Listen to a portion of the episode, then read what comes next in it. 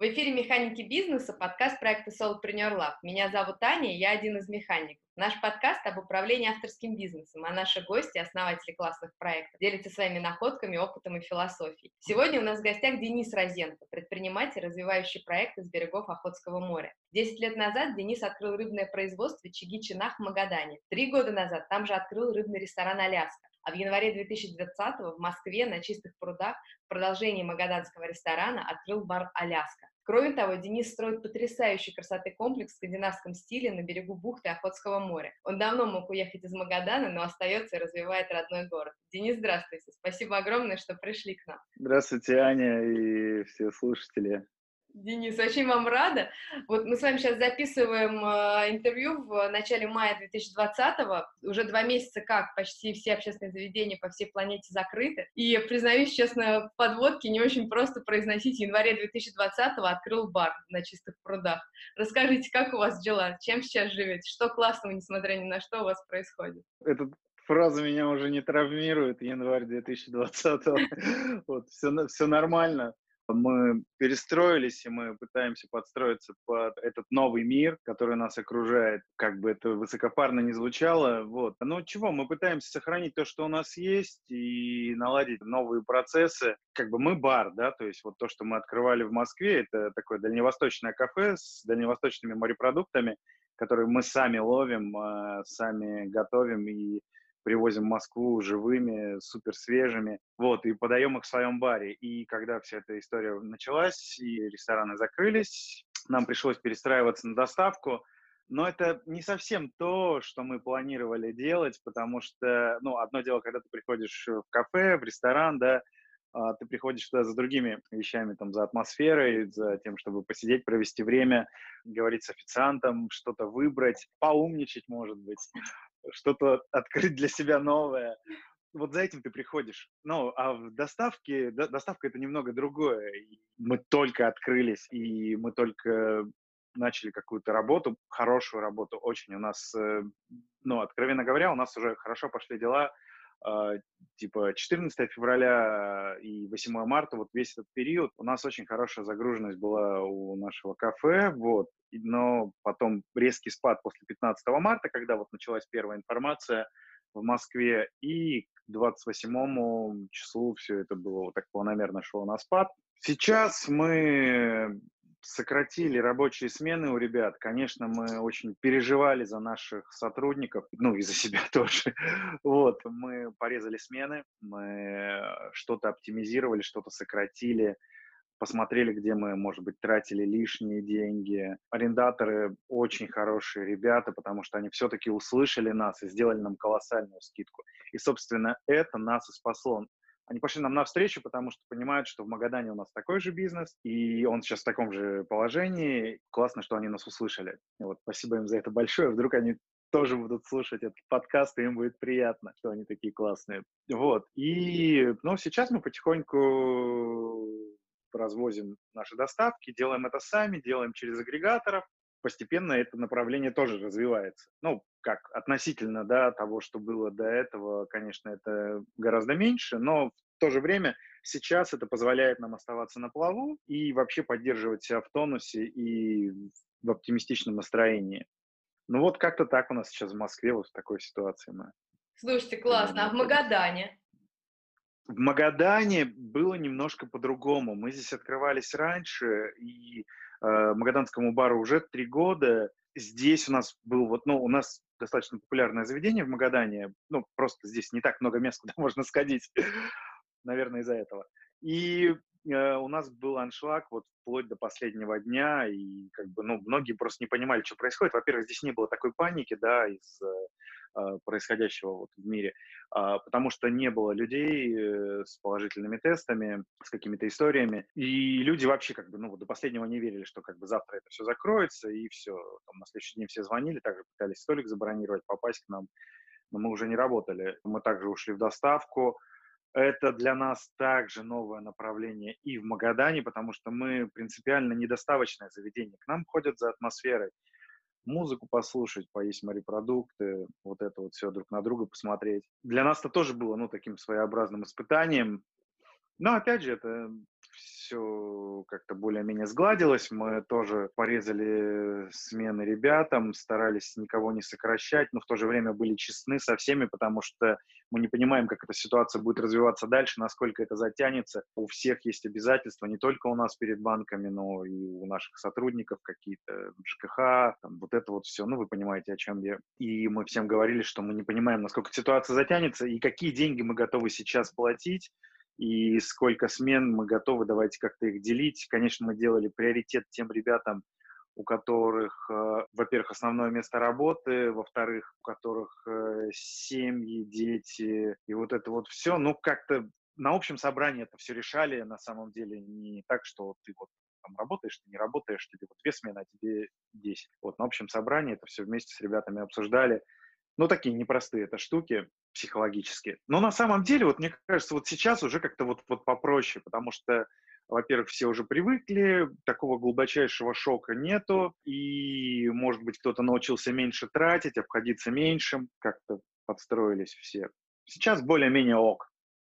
Слушайте, я прям, это прям очень радостно слушать, что вы, как, ну, как сказать, что перестраиваетесь, что адаптируетесь, это прям классно. А на рыбном производстве? Да, в Магаданской Аляске нужно тоже сказать, что у нас супер арендатор здесь, который вообще сказал, не надо мне аренды, он азербайджанский шейх, князь Мамедович его зовут, такое очень редкое имя. А, ну, то есть его я могу вслух произнести, если наших московских ребят они попросили просто не афишировать спасибо ему. вот. И э, про, рыбное производство, да, вы спросили, что на рыбном производстве? Это наш первый бизнес. Начнем с этого, что это, то, с чего мы начинали. Больше десяти лет назад э, я открыл крестьянское фермерское хозяйство, которое позвал там некоторых членов своей семьи, и мы вот там как бы вместе начинали. Постепенно у нас стали появляться какие-то сотрудники, мы разрастались. В какой-то момент я очень долго ходил в Магадане по заведениям, у меня были знакомые шеф-повара, просто повара. Кто-то брал у нас какую-то продукцию, и я предлагал какие-то как производственник я видел все процессы, ну вот у себя на производстве изнутри, и я видел, насколько у нас получается шикарно, например, там спинка киты или кижуча. Я приходил, вот держал в руках эту рыбку и говорю, что, ребят, вы посмотрите, какое это произведение искусства, возьмите, пожалуйста, ее к себе в кафе, в ресторан. У вас счастливы будут посетители. Любой мужчина, который ее попробует вместе с пивом или без пива с картошечкой, он будет на седьмом небе от счастья. Но от меня так немножко отмахивались. Еще я активно предлагал живого краба. Мы с самого начала нашего, нашей деятельности занимаемся живыми марибионтами. От краба тоже все так, да, типа в Магадане это никому не интересно. Но, собственно, вот эти вот вещи в Аляске у нас больше всего и выстрелили. Вот в тот момент потом, когда мы открывались. Производство у нас больше 10 лет, и оно достаточно уже давно на рынке, то есть, ну, так, сформировалось, крепко стоит на ногах. По производству кризис ударил меньше, потому что потребление упало не сильно в городе, ну, опять же, у нас здесь нету такой вот гиперпаники, прям как в Москве. То есть э, люди, много людей на улице, много людей на машинах э, и в магазинах, и ну, продажи не упали практически. То есть мы что-то где-то чувствуем. Но вы знаете, здесь есть такая тенденция у нас в Магадане, что у нас некоторые процессы заходят с опозданием, доходят. Как бы не получилось так, что, например, у нас здесь это просто с оттяжкой все придет. Mm-hmm. Потому что все равно, как бы, если многие люди, которые вот от бизнеса, работники, они сейчас без работы сидят, без денег, то есть они эти деньги тратят, ну, какие-то свои сбережения, а потом у них денег не будет. Не знаю, но это будет понятно уже, наверное, позже, там, где-то через месяц. Пока что вот ситуация такая, что, например, по рыбному производству не так сильно это ударило. Это очень хорошо, потому что у нас там много людей работает, там не такие высокие заработки, откровенно говоря, то есть, ну, как, как бы вот у простых ребят, которые на производстве, там, то есть рыбу режут, там, ну, какие-то вот простые процессы, да, там не очень высокие зарплаты, и было бы гораздо тяжелее их отправлять там на самоизоляцию, ну, вот это вот все. Слушайте, Денис, а расскажите, пожалуйста, такую штуку. А вот вы как руководитель, и вы так классно перестроились, и так вот поддерживаете свою команду, и договариваетесь с арендодателями и прочее. Вот как вы, ну, то есть я понимаю, что, наверное, это сложно так взять и отрефлексировать, но тем не менее, вот, вот как бы вот вы человек, у вас, ну, там, определенная ответственность, определенные желания и прочее, и вот у вас случается какая-то сложная ситуация. Как вот вы, не, не то что мобилизуетесь, но как вот вы начинаете расставлять приоритеты, как вы начинаете мыслить в этой ситуации, то есть вот как, как бы, принимая решения, управляя, собственно, своей жизнью, жизнью своих сотрудников в какой-то степени, своими бизнесами? Прежде всего, Аня, бизнес – это ответственность. Это очень большая ответственность. Ты ответственен вот перед всеми, перед собой в последнюю очередь. У тебя очень много людей работает. Ты должен сохранить рабочие места. Но так вот если говорить про меня, да, там без всяких э, там бизнес-тренингов и вот этих всяких штук, у меня почему-то лично все глобальные потрясения проходят очень легко. Ну, например, наступит, ну, а я где-то за границей, мне звонят и говорят, там, наступит, я говорю, а, да, ну, классно, возьмите ведра какие-нибудь, расставьте, пособираем воду, давайте искать того, кто починит крышу. А это при том, что там, ну, условно говоря, у нас полная посадка при этом сидит в зале. Вот, то есть, э, ну, это такой, наверное, комичный пример, но какие-то истории посерьезнее происходят. Э, начинаешь просто как-то критически мыслить, да, и расставлять, как вы правильно сказали, приоритеты, что решаешь в первую очередь, что во вторую. Как э, мне подсказывает опыт, проще всегда двигаться по такому пути, что концентрироваться на тех моментах, где есть деньги, то есть где больше всего денег вот есть в данный момент, нужно концентрироваться там, вот на этих процессах, собирать больше денег, чтобы закрывать те дыры, которые у тебя образовываются вследствие кризиса. У всех же сейчас, ну, предпринимателей, которые сами что-то делают, не на какие-то там деньги, не знаю какие, а на свои, например, да, кто-то что-то создает. У всех же куча обязательств, там, кредиты, какие-то долги. Все живут э, вот э, в оборотку, да, то есть нет такого, что у тебя там какие-то сбережения дома лежат. Ну, минимально, да, то есть как бы реально, если бы не хорошее отношение арендаторов, да, то есть вот вот эти вот все вещи. Основные затраты у предпринимателя это аренда, это коммунальные расходы, электричество. Вот у нас на производстве, например, электричество ежемесячно на полмиллиона. Такая серьезная сумма для малого бизнеса. И фонд оплаты труда. Вот три составляющих. А, аренда, э, ЖКХ и фонд оплаты труда. То есть если как бы бизнес уходит в ноль резко, ну вот как вот все рестораны закрыли, да, то тебе нужно вот эти вот три штуки оплатить, ну, по-любому да, там, не считая уже договоренности с контрагентами там, а, э, по рассрочкам, там, какие-то вот продукты там тебе привозили, еще что-то. Если у тебя подушки нет вот на это все, то ну, ты банкрот получается. А у очень многих предпринимателей такая ситуация в России, что живешь вот реально, ну, как бы у тебя все в обороте. Понемножку что-то себе выдергиваешь на жизнь. В этом плане очень страшно за малый бизнес, а, ну, прям за совсем малый, да, который вот там несколько человек, мы вот решаем вот так такие процессы, что если что-то начинается, какие-то кризисы, успокаиваемся, садимся, расписываем, кто что делает, кто из дома на обед супчик приносит, кто у нас за электрика теперь на аутсорсинге. Ну, вот так вот, как, как, как-то решаем процессы глобальные. Слушайте, а вы такую крутую штуку упомянули вот про подушку вот этой безопасности. Она же, это же очень важная штука. Ну, как это даже в кризис она совсем остро просто вылезает. Но по идее это в любом случае очень важно для бизнеса. И действительно редко кто, ну, как бы не часто бывает такое, что компании могут себе все организовать, чтобы эта подушка была. И дело не только в том, что тяжело, потому что, естественно, тяжело. Ну, как бы любой бизнес делать очень тяжело, и зарабатывать деньги бизнесом очень тяжело. Но вопрос еще в том, чтобы именно действительно организовать все так внутри компании, чтобы формировать эту подушку, прицельно формировать эту подушку. Вот как вы этим занимались, как вы все, как бы, как вы все пытались организовать так, чтобы эту подушку в итоге формировать и понимать, что у вас в случае какого-то чрезвычайной ситуации, неважно какой на самом деле, в 2014 году, когда был кризис валютный, тоже люди как бы оказывались один на один со своей подушкой или, их, или ее отсутствием и, ну, как бы, да, все что угодно может произойти. Вот как вы, как, как вы себе помогаете в этом смысле? Анна, ну начнем с того, что у нас была не подушка, а подушечка маленькая. Такая буквально, чтобы голову подложить, чтобы не сильно головой удариться, когда падаешь. Вот. Ну, повторюсь, у нас очень классно отыграла вся команда, когда вот мы договаривались со всеми арендаторами, там часть э, каких-то денег мы привлекли вот с, там, с рыбного нашего бизнеса, да, что-то у нас не пострадало, там не пострадали магазины, не пострадала кофейня, которая работает на вынос. Как-то вот так вот мы вот перегруппировались и отыграли. В 2014 году, когда был кризис, у нас наоборот был рост компании. Класс. Так получилось. Класс, расскажи. Да, я, но это вот, э, я, я могу рассказать вот на примере Магадана, что происходило в 2014 году, да. До 2014 года э, вот вообще не было никаких ни помещений, ничего не было в городе. Мы пытались найти помещение под магазины. Мы развивали свою сеть. Это маленькие магазинчики, где продается а, копченая и там мороженое, всякая продукция нашего собственного производства, завода, по ценам завода-производителя. То есть классно, для людей вообще шикарно. Вот. Сейчас у нас 6 таких магазинчиков, и этого для Магадана достаточно. На тот момент у нас был один магазин в 2014 году. Ну и, собственно, после 2014 года мы резко открыли вот еще три магазина. Потому что сети начали что-то нас там закручивать, затягивать по деньгам, по дебиторской задолженности. И мы такие подумали, что, наверное, нам вот нужно уходить э, больше в, в развитие своей сети. И как раз многие помещения стали появляться. Ну, то есть это я, как, наверное, плохой пример. Это, то есть, ну, что в кризис тоже кто-то может развиться, Конечно, да, там 10 человек классно. погибло, а кто-то один э, развился, да, в этом плане. Но, может быть, и в этом кризисе мы тоже разовьемся, потому что сейчас мы тоже одну штуку мутим.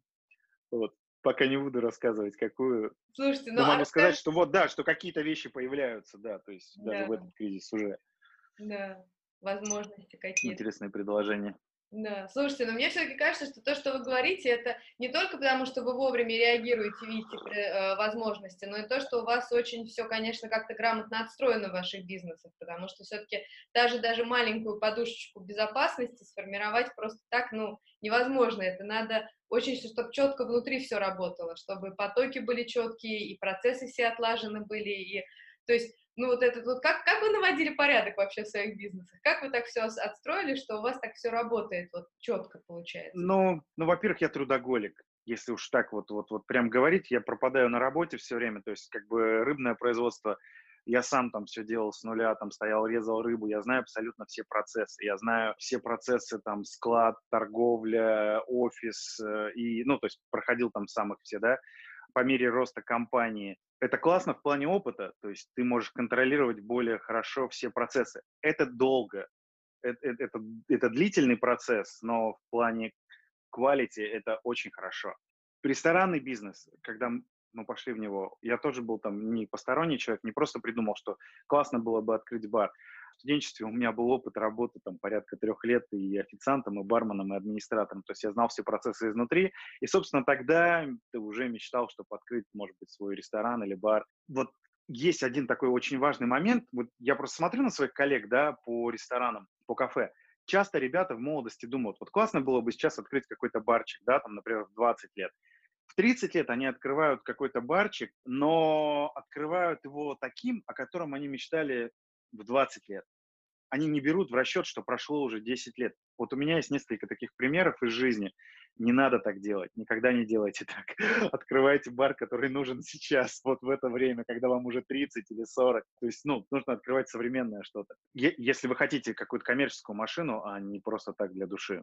Ну и, соответственно, все процессы в баре мне тоже были понятны, и нужно было только поработать, опять же, где-то год-два три и все это восстановить и запустить по новой и отладить. Мне очень нравится работа в баре. Это такой кайф. Ты общаешься с гостями, ты встречаешь их, ты отвечаешь на звонки, ты решаешь какие-то конфликтные ситуации. Но их не так много у нас, потому что мы стараемся делать свою работу качественно. Ну, гостям очень приятно, да, когда они видят владельца, директора как бы на рабочем месте, они понимают, что все сегодня будет классно, они не отравятся, не нужно пить ножку. Что еще при отлаживании процессов? Ну, опыт. Наверное, опыт стоит во главе любого руководства чем больше у тебя опыта, тем проще тебе руководить. Потом ты делегируешь какие-то моменты, начинаешь отдавать. Плюс я стараюсь, чтобы э, те вещи, которые я делегирую, какие-то, как это говорится, управленческие, управленческие моменты какие-то, да, я их стараюсь раздавать молодым ребятам, которые со мной работают какое-то время, ну, преимущественно молодым, чтобы у них была тоже мотивация для... Очень тяжело заниматься мотивацией в Магадане. В городе, откуда все хотят уехать. Вот, удерживать, удерживать молодежь, и тут даже вопрос не в рублях, э, ну, не только в рублях, да, но в каких-то еще моментах. Духовная мотивация, коллектив, семья — это все не, пустые слова для нас, и нам очень важно, чтобы ребята чувствовали себя комфортно в нашей компании, чтобы им было в кайф работать. Слушайте, как классно. А расскажите, как вы этого добиваетесь? Это что же такая огромная работа, и, ну, и ваша, и ваших коллег. Как вы это делаете? помимо, да, всего вот этого вот там, как бы, плюшек каких-то, да, бонусов от компаний, премий, там, Конечно, мы используем всякие тренинги, э, мы отправляем ребят э, в командировки, в Москву, еще куда-то на обучение, просто мотивируем их, да, какими-то приятными моментами, ну, типа каких-то путевок там или что-то такое.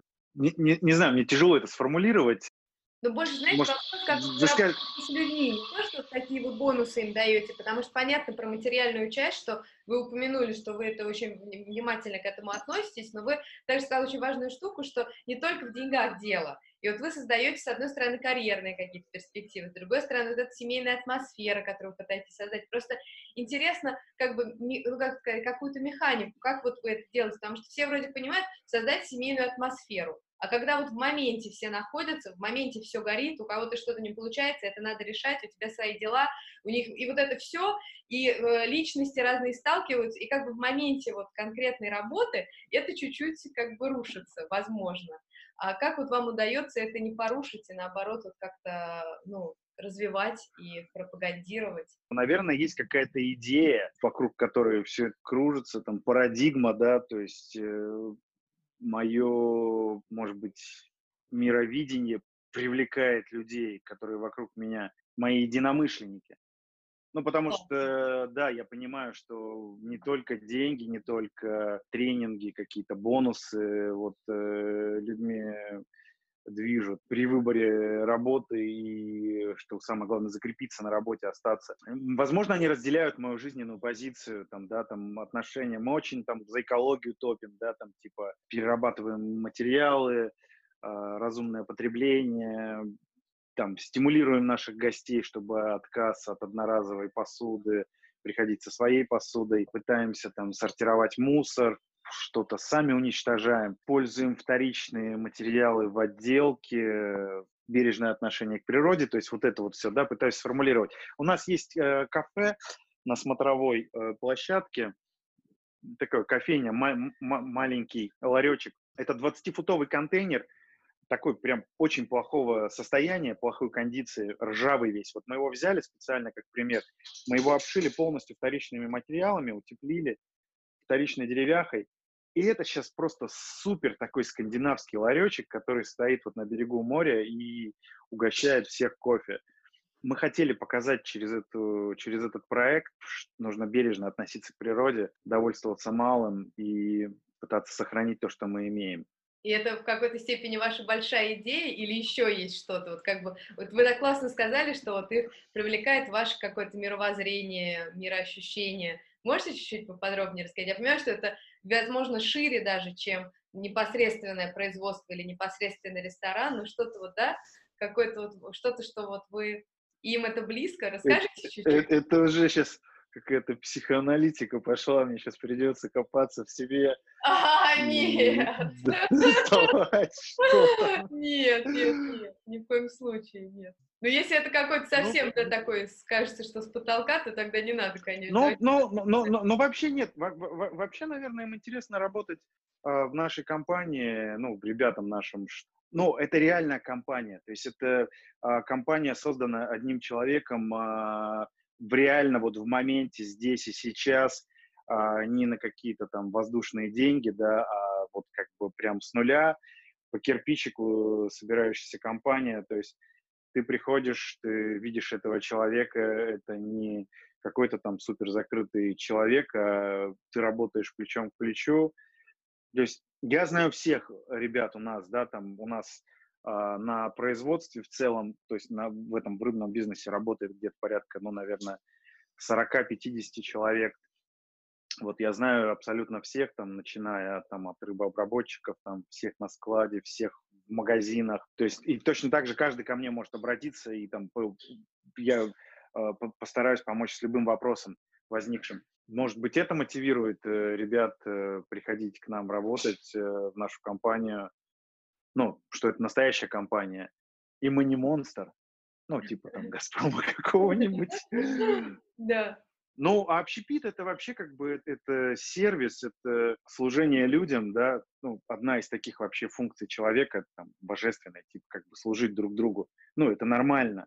Как бы служба, она же во всем, да, там, типа, ну, вот полицейский служит, там, официант служит, там, дорожный рабочий служит. Мы все как бы служим, просто нужно, ну, нормально свою работу воспринимать. В этом нет ничего абсолютно зазорного в той же Европе, например, там люди выбирают себе профессию там, на всю жизнь, да, там официант работает всю жизнь официантом. Классно, когда люди задерживаются, когда они остаются в профессии, когда они растут. Ну, как правило, да, у официанта рост администратор, там, либо хостес, э, ну, потом управляющий. Мы очень стараемся э, задержать наших сотрудников. У нас много ребят, которые работают с открытия в баре. Ну, ну, практически с открытия. Там, там, там был один переломный момент, где-то месяца через три работы, мы там всех поменяли. Ну и вот, вот практически с открытия, да, много ребят у нас работает. Мы тоже держимся за них.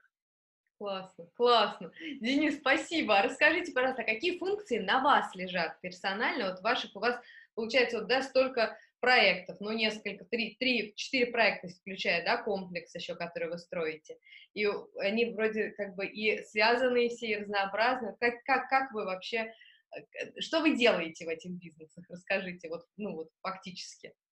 Ну, номинально я генеральный директор вот тут в двух бизнесах, да, это бар и это рыбное производство.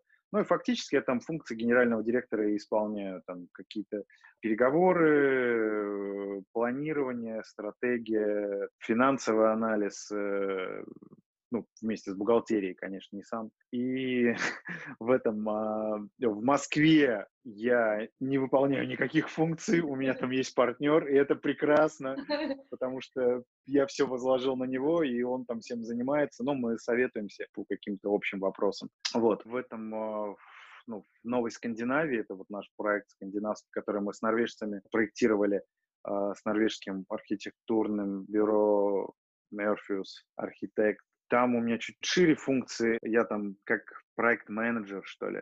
У нас был там другой проект-менеджер, но, к сожалению, мы, нам пришлось расстаться. И вот сейчас я там всем этим занимаюсь. Там очень обширный спектр обязанностей.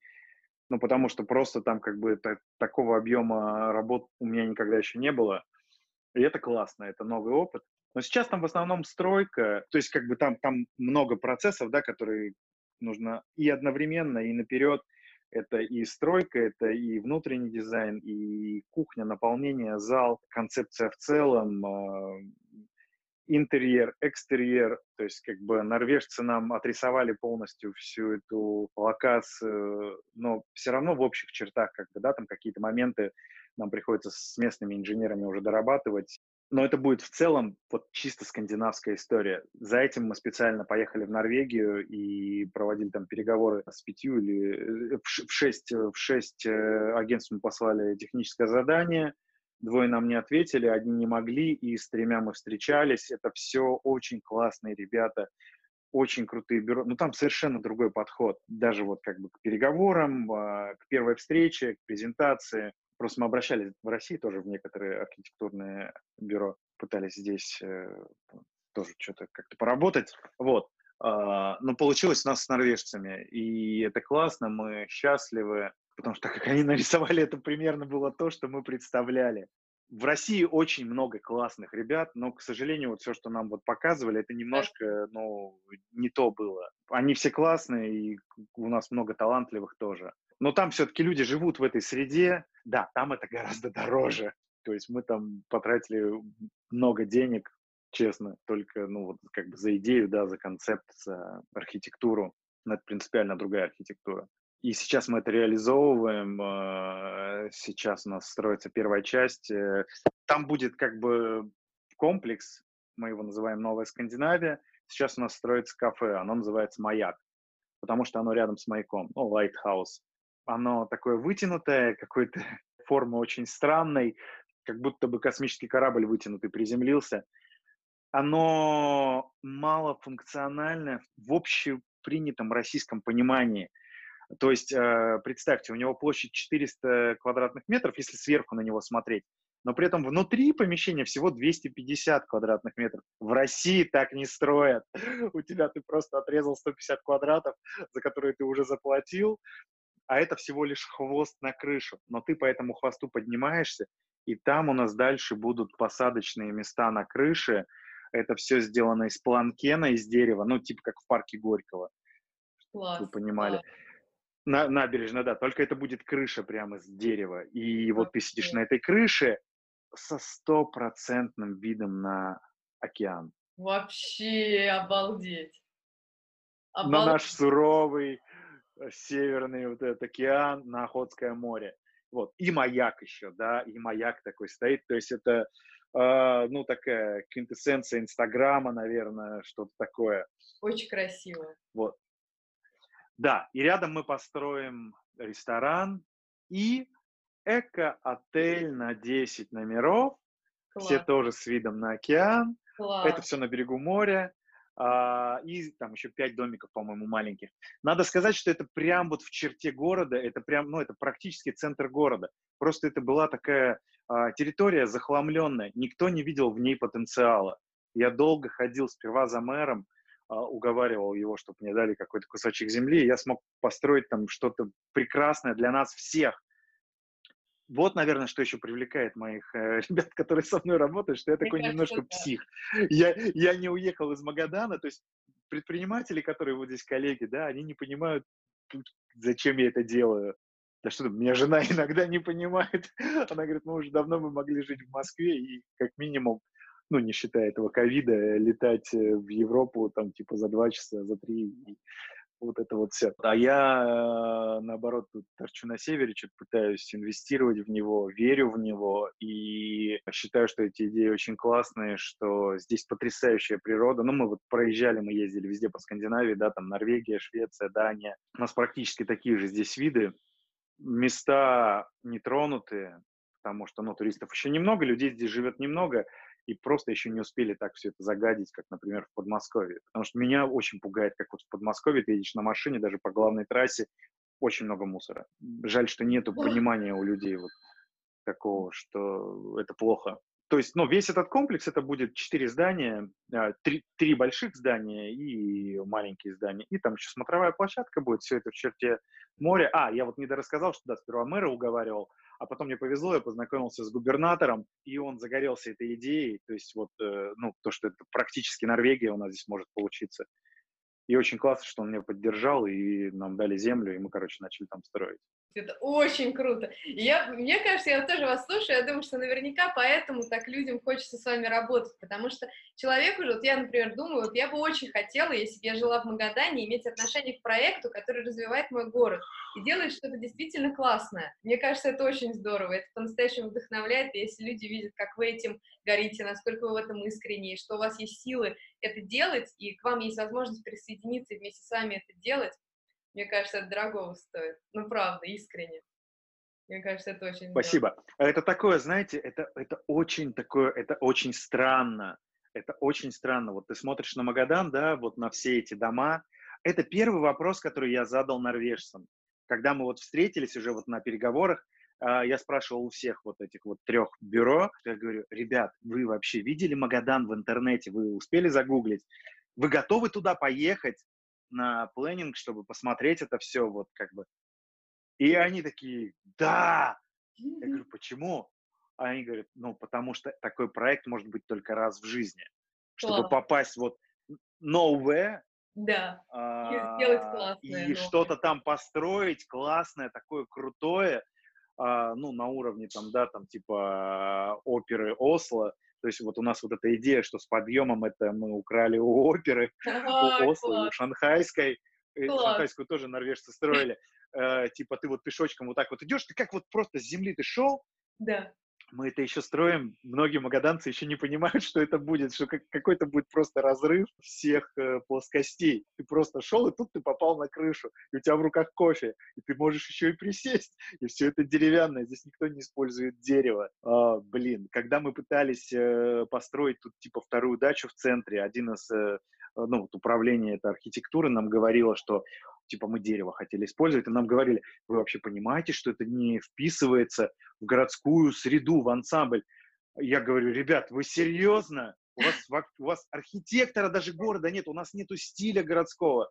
все красивые здания – это то, что строили в советское время. Это ленинградские архитекторы, которые приезжали сюда, ну, вот по советскому обмену, это командировки, и они строили нам красивые дома здесь. Все остальное – это как эти хрущевки, пятиэтажные вот эти панельки, обшарпанные, облезлые все, родные сердцу. Ну, откровенно, ну, страшненькие такие, что ли, как бы, может быть, депрессивные. Не используют дети. Сейчас еще такое новшество – это алюкабонд. Это супер практичный и дешевый материал, который вот металлический, и все зашивают алюкабондом. Но он некрасивый, он безобразный. Это не поднимает э, мораль у жителей города. Вот такие здания. Да. Нужны красивые здания и еще вот такая, такой, как бы, как сказать, э, стоп-фактор у, в голове у многих местных чиновников, что типа здание должно быть ярким, оно должно быть безумно желтым, там каким-то оранжевым, а лучше микс красок, там еще что-нибудь фиолетовое. Тогда это веселит жителя. О! Вот. Ну и когда пытаешься объяснить, что стиль не в этом, и наслаждение эстетическое не вот эти вещи, не безумные краски дают, а пускай это будет серое, красивое здание в выдержанных тонах. Короче, вот такие у нас здесь моменты бытовые, с которыми мы пытаемся бороться. Ну, это классные же бытовые моменты. То есть я представляю, как это тяжело и как это сложно, а с другой стороны, а как без этого? Ну, то есть, а как можно что-то построить и что-то двигать и как-то, правда, развивать? По-другому же не бывает. И естественно, что есть разные взгляды, и вы через это прорываетесь. И круто, что вы через это прорываетесь. В этом же как раз и есть смысл, потому что не каждый может прорваться, а вы прорываетесь и находите возможность прорываться. Это очень круто. К сожалению, я больше, наверное, исключение из правил, потому что когда меня спрашивают чиновники, типа там, ну, на каком-нибудь там форуме, а, как вот э, молодым предпринимателям, что вот вы им посоветуете, да ужас, ничего я им не посоветую, потому что, ну, вот понимаешь, что вот сейчас смотришь на все вот на это, да, даже без этой истории вот последних двух месяцев, даже без нее, ужас, что происходит в стране, там, да, вот эти тарифы сумасшедшие, электричество. У нас электричество в Магадане сейчас стоит 5 рублей, до этого оно стоило 7,30. Ну, чтобы вы понимали, да, то есть как вот молодому человеку начинать какой-то бизнес там э, с таким э, тарифом, это практически невозможно, да, еще и на кредитные деньги, например. Ну, кто-то хочет, вот у него есть мечта там реальный там бизнес запустить, еще и при отсутствии опыта. Ну, в общем, это очень сложно, потому что, оглядываясь назад, а, могу честно сказать, что первые два года вот в рыбном бизнесе мы вообще ничего не зарабатывали. То есть первые два года я пытался вот вникнуть в момент, да, поймать динамику, вообще понять, что происходит. Как-то там я, у меня экономическое образование, и в голове я считал, что я где-то иду вот в районе нулей. И все время это вот так вот и проходило где-то вот рядом, рядом, рядом, вот практически. Сейчас закроемся. Нет, прошли еще вот этот поворот. И вот так вот два года. Это ж с ума можно сойти. И только через два года ты где-то такой выдохнул, ну вот вроде мы взяли пятого работника, и классно.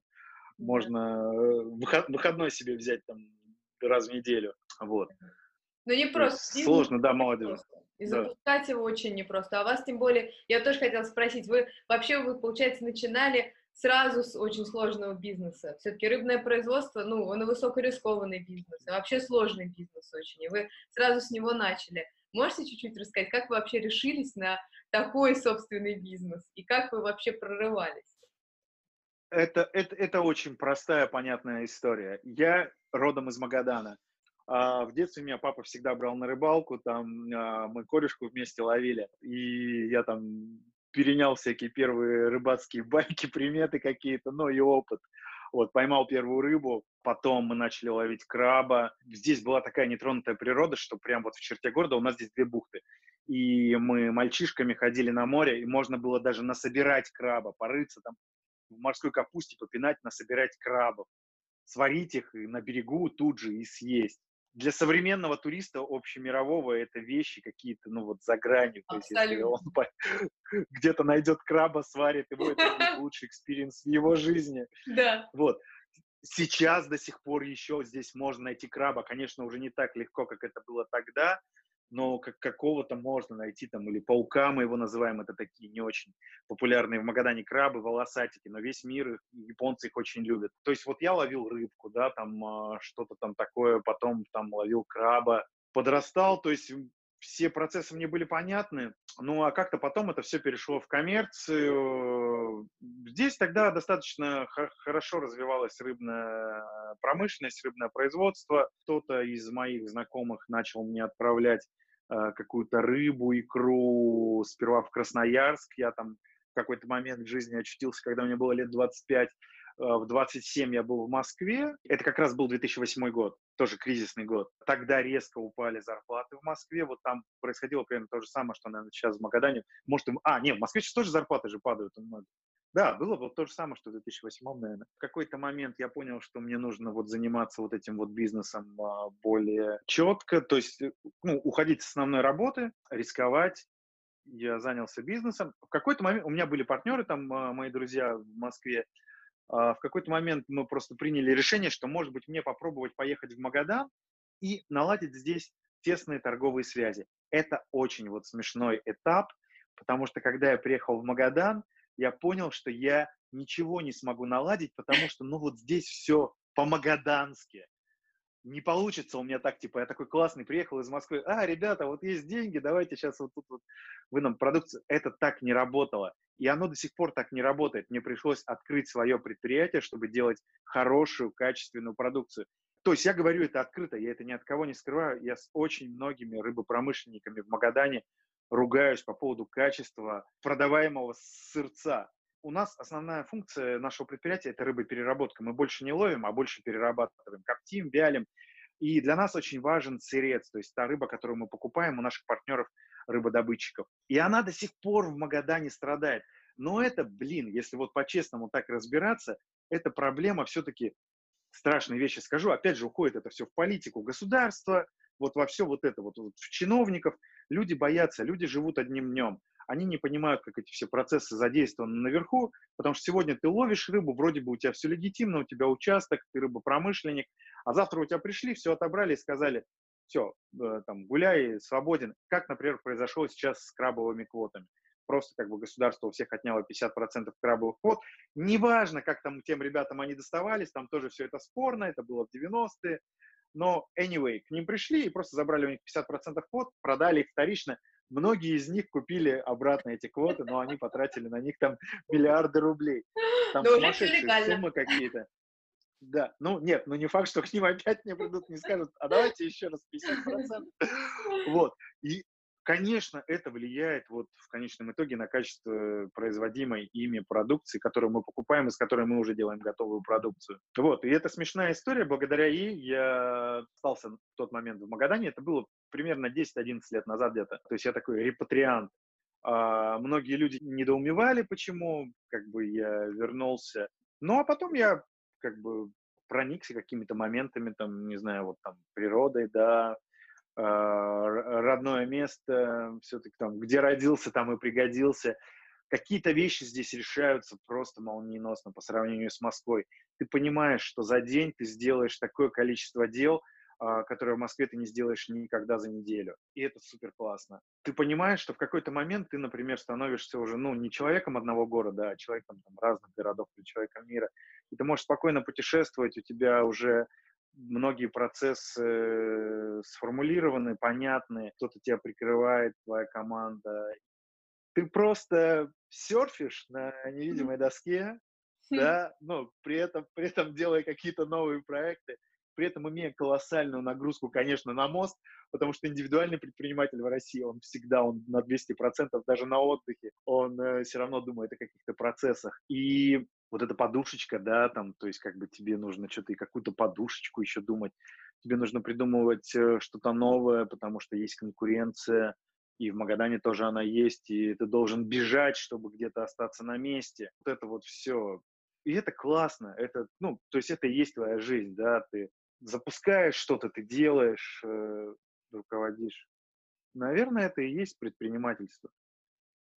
Прикольно. А что, что, что есть? Вот этот драйв или что значит, что вот это и есть предпринимательство? Вот это ну, преодоление? Все процессы, все процессы вот эти, да, которые ты вот держишь в себе и которыми ты руководишь, ну, там, проекты, которые ты запускаешь, ну, в общем, все процессы, назовем проще, вот, процессы, да, там.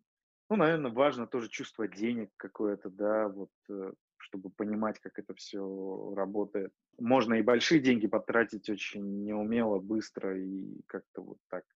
Ну, то есть, скорее всего, это не каждому дано. Все люди разные. То есть, кто-то хорошо делает, например, там ботинки шьет, а кто-то э, запускает коммерческие проекты. Это нормально, это классно.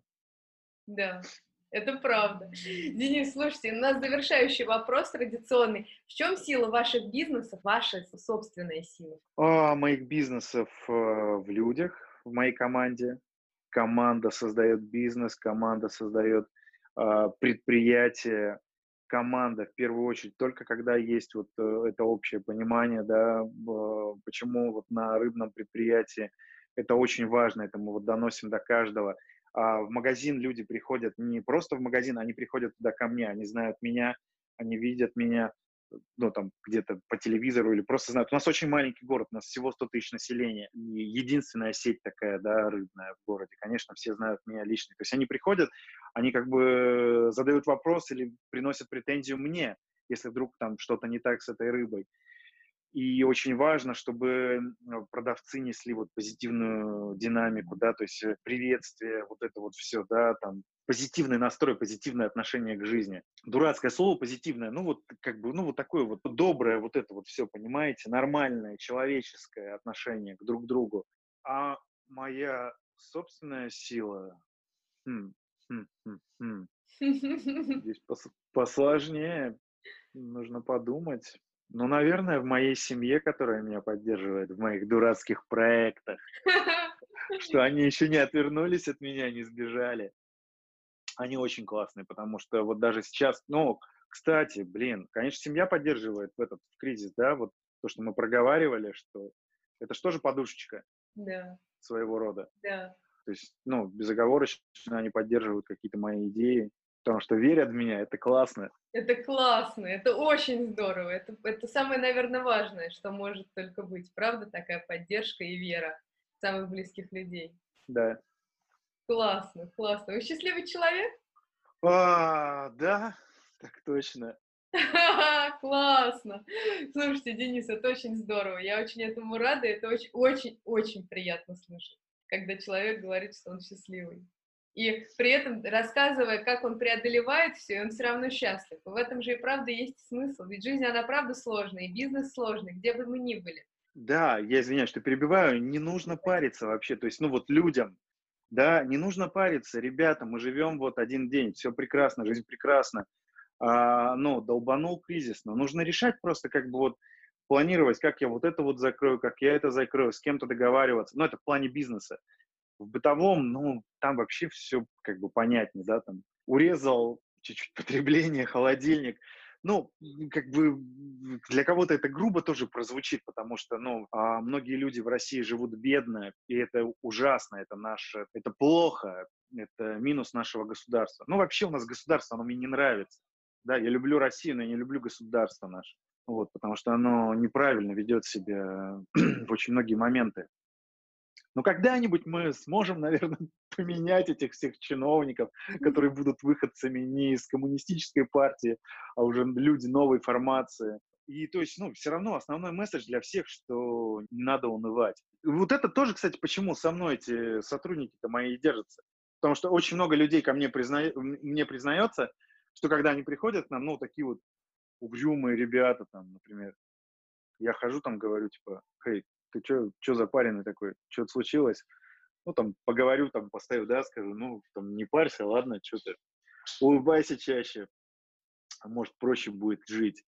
Ну, и действительно, когда ты с таким вот с хорошим настроем к жизни идешь, как говорят эти, э, там, типа, ну, коучи, да, трансляция, или как это называется, ну, типа, программирование, типа, ты сам себя программируешь. Может быть, так оно и есть, действительно, да, когда ты вот с классными, с добрыми мыслями к себе, к новому дню, к окружающим, то все будет супер, все будет классно. Классно. Денис, я с вами полностью согласна, абсолютно. Спасибо вам огромное. С вами было очень интересно, и вы, конечно, очень вдохновляющий человек. Спасибо вам большое. Пожалуйста, спасибо, ребята, что дали мне возможность высказаться. А, у нас, кстати, сейчас пурга здесь в Магадане, вот 2 мая, прям снег, прям пурга. Офигеть! Когда же лето? Это нормально вообще для Но для нас это норма. Да, для нас это норма. У нас всегда либо 1 мая, либо 9 мая вот такая прекрасная погода.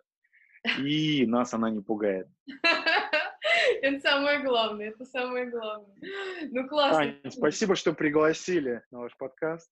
Спасибо огромное, что пришли. Мне очень было с вами приятно.